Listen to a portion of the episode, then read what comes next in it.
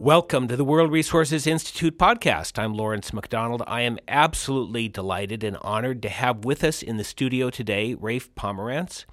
Rafe was uh, at WRI in the early days. I've since learned, Rafe, that you were the, um, was it associate director for, tell us, what was your job here? Senior associate for outreach on climate change and ozone depletion. And Rafe was one of the pioneers in helping to sound the alarm about climate change and uh, is one of a couple of people featured prominently in a New York Times Magazine cover story that will have just been published when we post this podcast. And it's given us here at the World Resources Institute an opportunity to revisit some of that history. And for a number of us, we're learning for the first time some of the things that uh, Rafe and others did to help sound the alarm. Right. Because it was all quiet before the alarm. Nobody in this town knew anything about it. That is climate change or the greenhouse effect. One of my early activities was briefing people with the help and leadership of key scientists. And universally, there was no knowledge around Washington. People must have found it very shocking. I mean, those of us who live and breathe this now, we're still shocked. Yeah, it was and shocking. Yes, I but if you're hearing it for the very first time, yeah, yes, I mean it was new, and they were shocked and took. Most of them took a great interest. Some of them knew something about it and did something with it, but for the most part, people were unacquainted. I had just spent five years working on the Clean Air Act amendments of 1977 and during that whole time of dozens of markups, many hearings, lots of briefings, this subject of climate change and the role of carbon dioxide and other greenhouse gases was never discussed. This was in the 1970s, 70s, early 70s, early and mid 70s. But scientists at that point knew. They'd known for a long time that carbon well, was going to be a problem, right? Some some scientists. Uh-huh. Uh, some took a view that the particulate loading in the lower atmosphere was blocking the warming, and were thinking that might overwhelm any warming that would occur. But generally, there were a, a handful of people who knew it.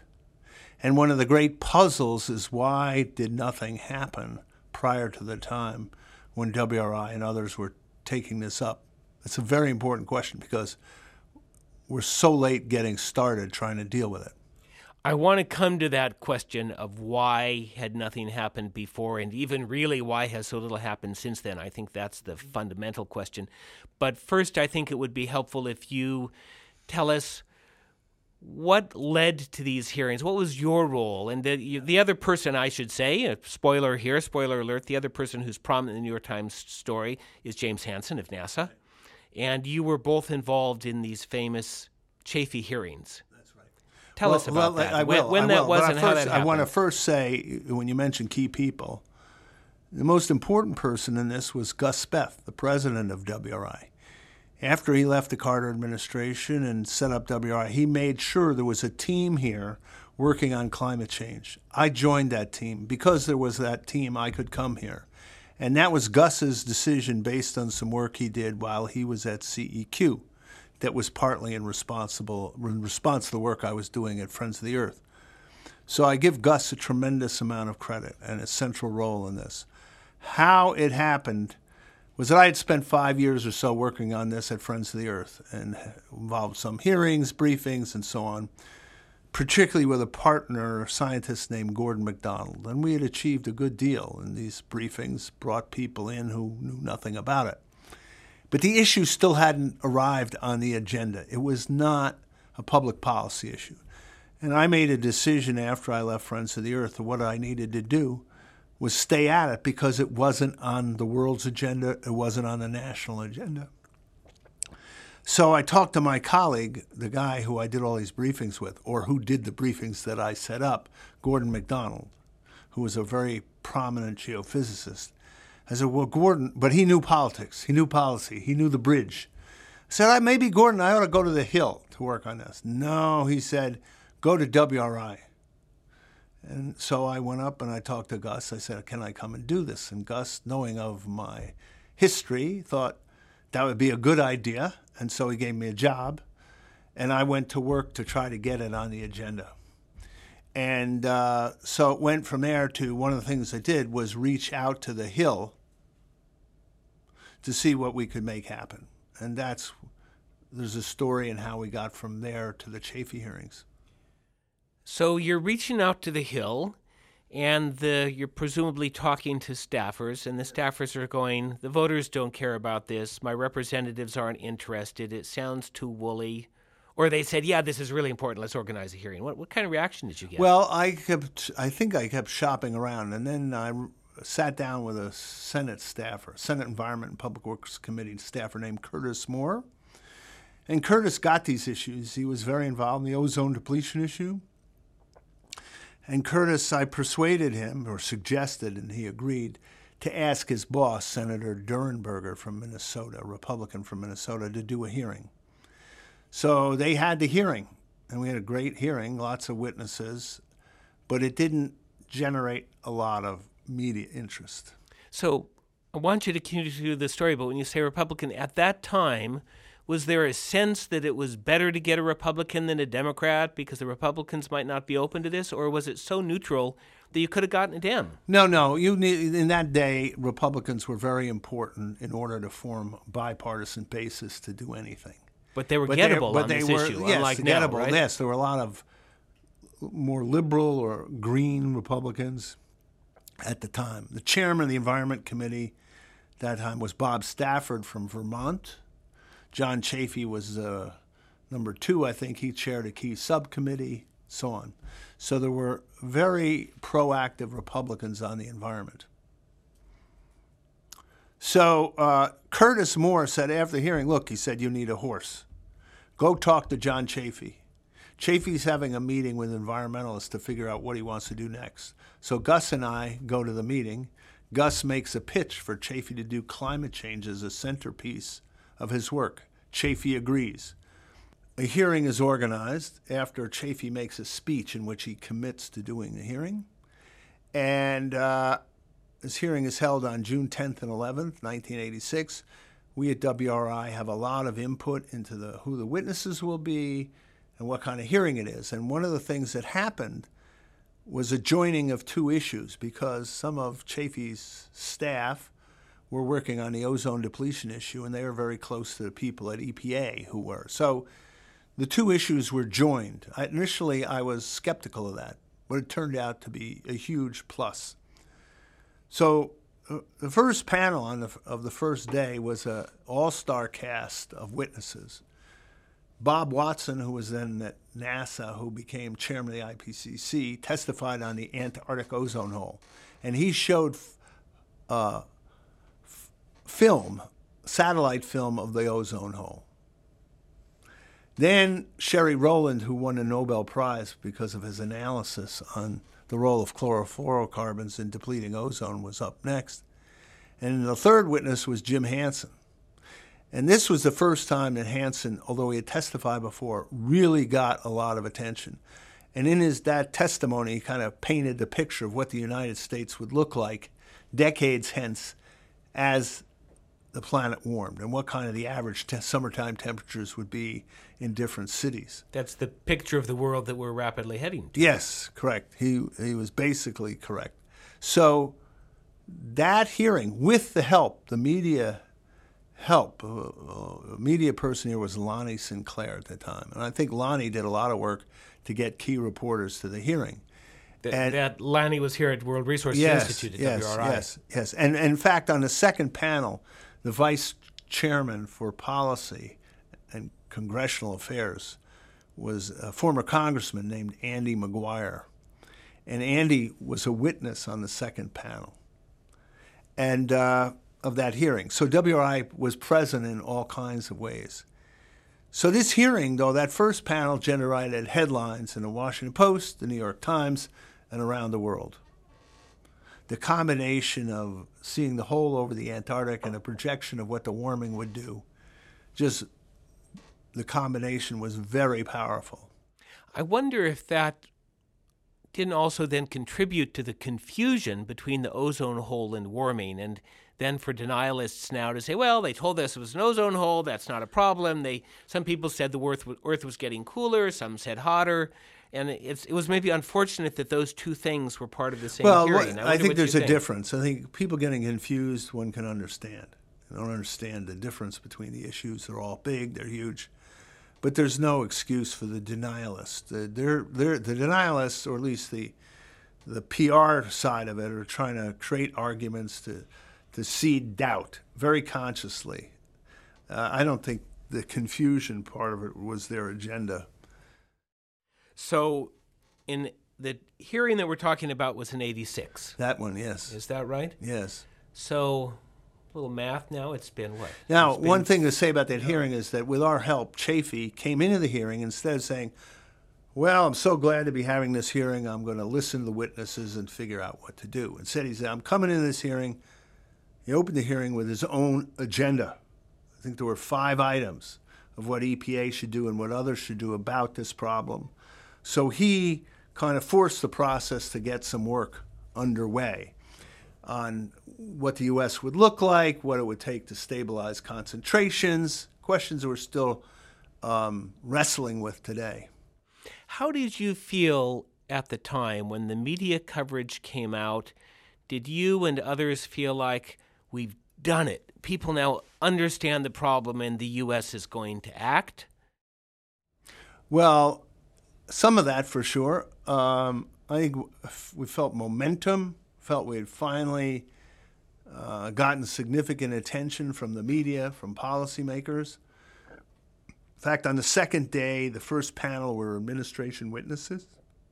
And if I'm correct, um, Lee Thomas, who was the administrator of EPA, basically broke with the Reagan administration on these issues, on both ozone and climate, and said we had to act. Uh, second witness was Richard Benedick from State. I mean, he was became a very important negotiator for the Montreal Protocol. Uh, so I think it wasn't that long after it that the formation of the IPCC occurred. So I think all of that intergovernmental panel on, on climate, climate change, change, the first big international body. assessment of the problem. Yeah. How would you evaluate efforts since then to take action? There's really, I guess, I have two questions kind of tied together. Why hasn't the world done more? And are there things that we, those of us, those of you, who understood the problem in hindsight could have done differently? Uh, well, first of all, you can argue the world hasn't done enough, or you could, or you can argue an enormous amount has happened. Uh, we've reached a few international agreements. We've got national commitments to act. We have new technology. We have everybody in the world knows there's an issue. Okay? That's progress. Remember, when I started, Nobody knew there was an issue. Nobody. And didn't take too long for that to change. I'm, I'm told even illiterate people in remote places now know that there's an issue. Uh, yeah, sure. Probably in the remote places they're experiencing climate change. So uh, now I think probably the central tragedy in this is the politics of the United States. Uh, at this point, the Republican Party, for the most part, is in a denialist stance.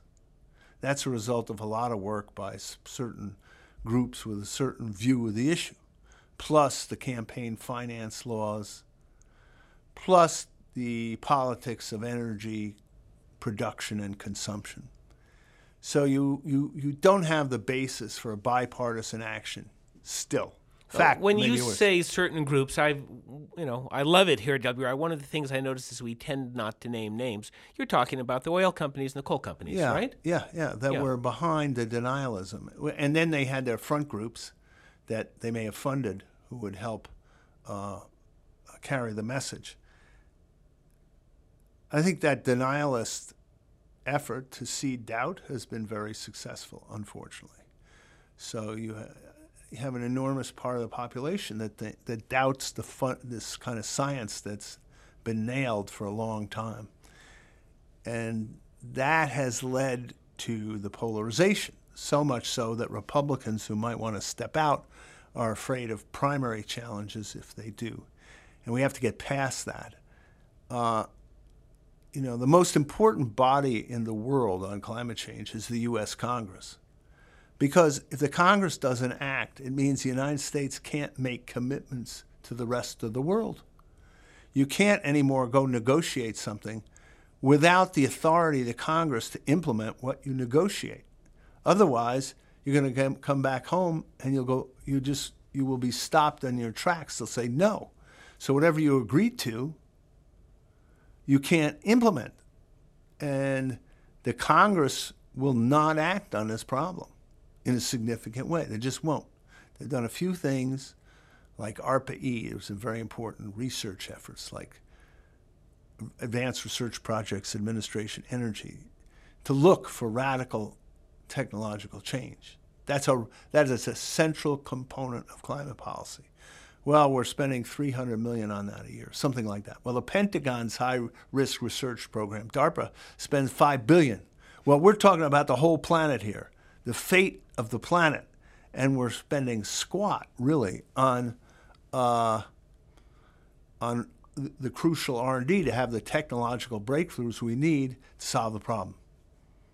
What could the movement have done differently, given that the denialists came up, that there was a lot of junk science, that there were these front groups paid for by the fossil fuel interests? Um, are there lessons that we can draw from that experience? Well, one thing we can do is not provide them with targets legislatively that they can can uh, u- until we're ready, until that they can use as political targets and try to defeat people in reelection. That happened twice, and I was part of it. One was the BTU tax early in the Clinton Gore administration, the other was the uh, Markey Waxman bill. Uh, both of those, anything having to do with energy pricing that's significant has to be done on a bipartisan basis. That's you got to start with bo- leadership on both sides of the aisle. The second thing is I, have been part of developing a strategy called the climate impact strategy. That's where you organize around local impacts. And the, the, the, the argument for action on climate is based on local impacts. Now, let me give you the big example. WRI has been terrific on this. Florida. Florida faces an existential threat from sea level rise. Big. It's underway. The effects are being seen. Billions of dollars of property values at stake. Retreat is in the air.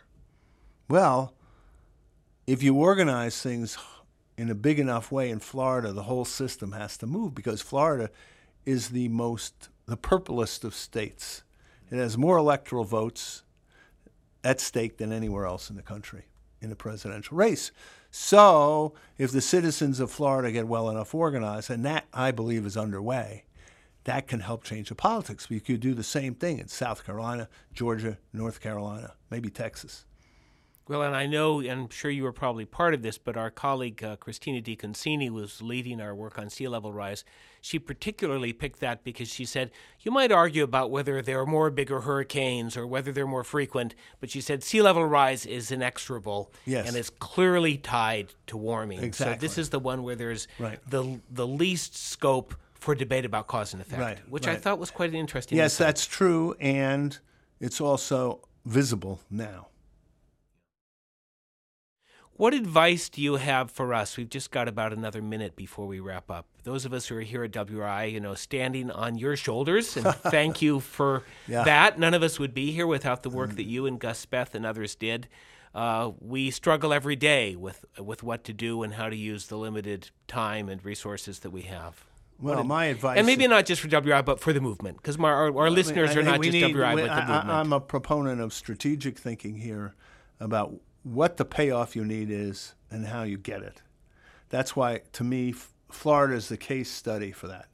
Florida, if we raise the issue to a high enough level of visibility, the country has to face the question what are we going to do? Let it go?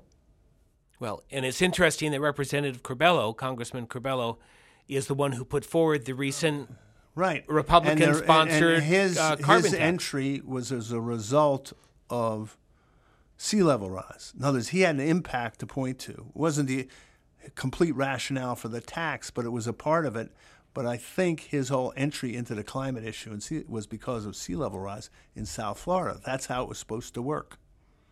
Now, on the other hand, the current governor who's running for Senate, Scott, is a denialist. Can you imagine a denialist as governor of Florida? That's how bad things are, can be. Leave us with a parting thought. Hmm. Is it still worth fighting? Oh, absolutely. I think that there's. I'm a, a believer that we can, that there's huge amount of innovation we can do, to to work our way out of this. But it has to. It's a. We have to recognize the scale of the problem. It's huge. It's with us. It's urgent. It's now. So there's no time to lose. We've been listening to Rafe Pomerance. He is a former WRI staffer who was instrumental in organizing the first widely publicized set of climate hearings in 1986 and is featured in a new New York Times magazine cover story that is um, out this week and has given, I think, not only those of us at WRI, but people around the world an opportunity to look back at this crucial uh, history.